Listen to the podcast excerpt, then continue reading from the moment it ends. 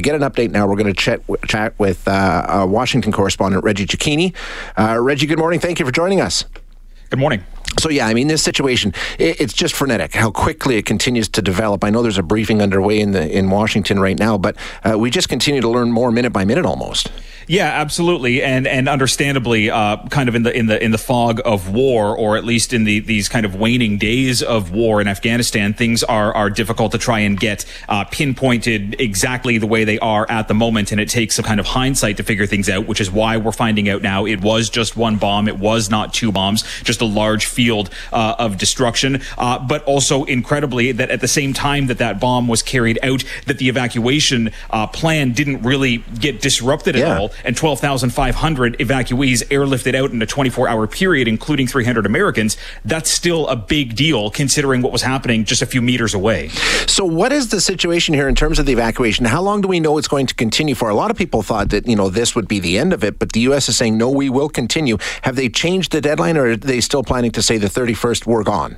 Yeah, look, August 31st is kind of a line drawn in cement right now. The Pentagon is giving an update right now, and they have reiterated over and over again that this is not going to be a mission that extends beyond uh, what President Biden said will end in four days' time. Now, that said, uh, both the White House, the Pentagon, and the State Department have mentioned that at some point in the future, there could be some kind of humanitarian rescue or there could be some kind of airlift out if there are Americans or Afghan civilians who are eligible for visas uh, to be lifted out of the out of the country. But there won't be an American military presence there, and the Taliban.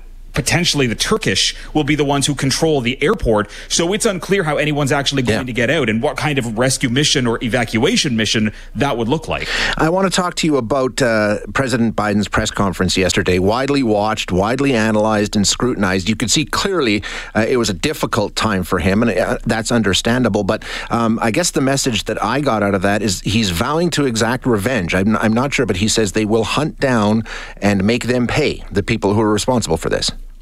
I mean, look, the, the U.S. is in a position of ending a war in Afghanistan in the exact same way that it started its war in Afghanistan, looking for terrorists linked to Afghanistan that killed American soldiers. This is reminiscent of a speech that was given uh, by George W. Bush many, many, many years ago. Uh, and, and President Biden, this is the, kind of the first time we've seen him take such a strong armed uh, stance verbally uh, at the situation uh, that he has been criticized for for the last better part of a week and a half. But given the fact that this uh, this was a, a, an attack carried out by the so-called Islamic State, or at least a branch of them in Afghanistan, he and that the, the credible threat still exists for something to go off. He is uh, kind of vowing to say, "Look, you did this to us. We are going to come after you." But again. That time for doing that is dwindling because there will be no U.S. troops on the ground and there will be no U.S. intelligence on the ground in Afghanistan either. Yeah, exactly. The other thing that came out of the uh, news conference yesterday, he was asked about uh, how he feels about where does he bear some responsibility, and Biden said, "I." Bear all responsibility for what's gone on in these final days here. He's taking full responsibility for the disaster that we've seen unfold over the last, I guess it's what, 10, 12 days now, right?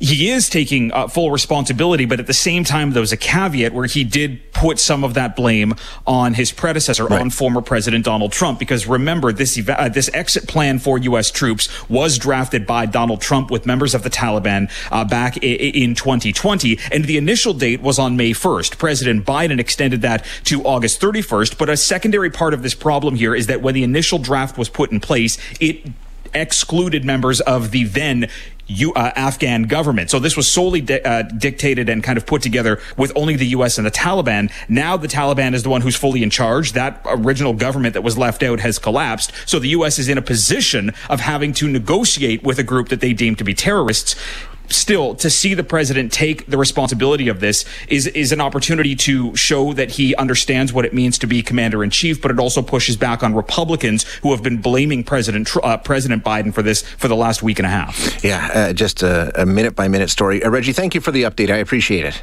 thanks That's Reggie Cecchini, a Washington correspondent for Global News, uh, talking about the developments around the Afghanistan story last night and into this morning.